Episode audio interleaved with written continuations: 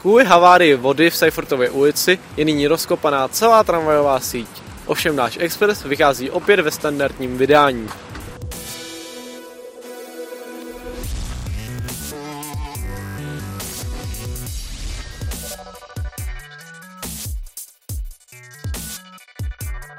České dráhy aktualizovaly svoji mobilní aplikaci Můj vlak. Ta nově cestujícím, který si zakoupí lístek online, nabídne možnost ohodnotit svou jízdu.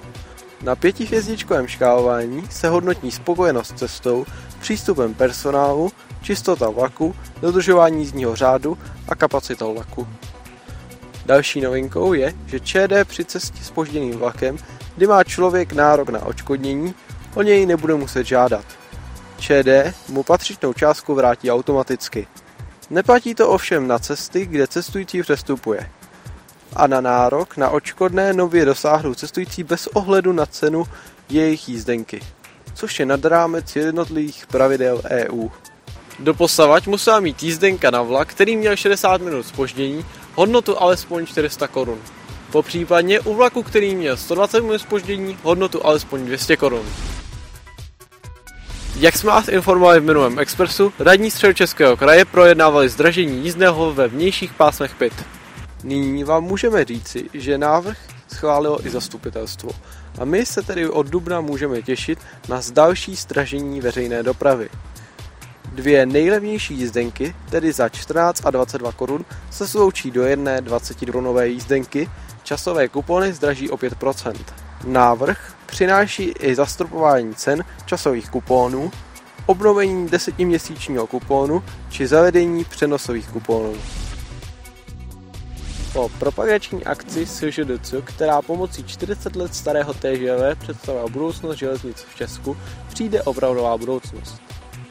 Zcela nové TGV s názvem Averia Horizon přijede na zkušební okruh v Cerchenicích, kde podstoupí zkoušky podvozku a jízdních vlastností, aby mohla být v roce 2024 zařazena do francouzského provozu. Převoz jednotky zajistí ČD Karko a bude probíhat v sobotu po trase z Rybníku přes České Budějovice a Prahu do Velimy. Společnost elektronizace železnic Praha započala výstavbu infrastruktury pro linku 119 na letiště. Aktuálně vzniká v garážích řepy nabíjecí infrastruktura a měnírna. Práce na Evropské ulici se rozběhnou na začátku příštího roku. Novými trolejbusy bychom se na letiště měli svést na jaře roku 2024. V neděli 11. prosince nás čeká tradiční změna jízdních řádů na železnici.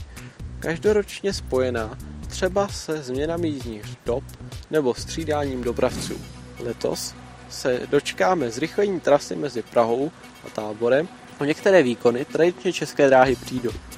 Linku L2 přebírá Trilex spěšný vlak mezi Děčínem a Moldavou GV Train a osobní vlak mezi Mostem a Moldavou převezme Capital Train. Vznikne i nový spěšný vlak mezi Louny a Ústím nad Labem, na kterém budou jezdit vlaky GV Train. A RegioJet v Ústeckém kraji nasadí nové jednotky od výrobce PESA. Tedy doufejme, komplikace při každoročních změnách nejsou úplně výjimečné. Máte už nakoupené dárky a nevíte, co dělat týden před večerem? tak to pro vás máme skvělé řešení. Jak jsme již informovali, v sobotu 17.12. se uskuteční první dobrodružná jízda s metrobusem i v jiném dopravním prostředku než je autobus. Ve spolupráci s KŽC jsme pro vás připravili výlet po okolí Prahy a i na pravidelně nepoužívaných spojkách. Můžete se těšit na dechberoucí scenéry, zážitky spoza oken, drobné občerstvení a spousty fotopauz. Po železnici nás poveze malý rostomilý vláček M286 zvaný Krokodýl. Více o tom, odkud kam se všude pojede, po případně vyřízení rezervace naleznete v popisku. Jak jste si jistě všimli, opět po roce na našem kanále vychází adventní kalendář Metrobusu. Můžete se těšit na rozbor starých projektů, se kterými se Praha vleče už nějaký ten pátek. Ohledneme se za rokem 2018 a porovnáme si, kam se většina z prezentovaných projektů posunula. Adventní kalendář už nám pomalu startuje, ovšem expresy v tomhle roce uvidíte už jen dva. A my se uvidíme alespoň v jednom adventním kalendáři. Zatím.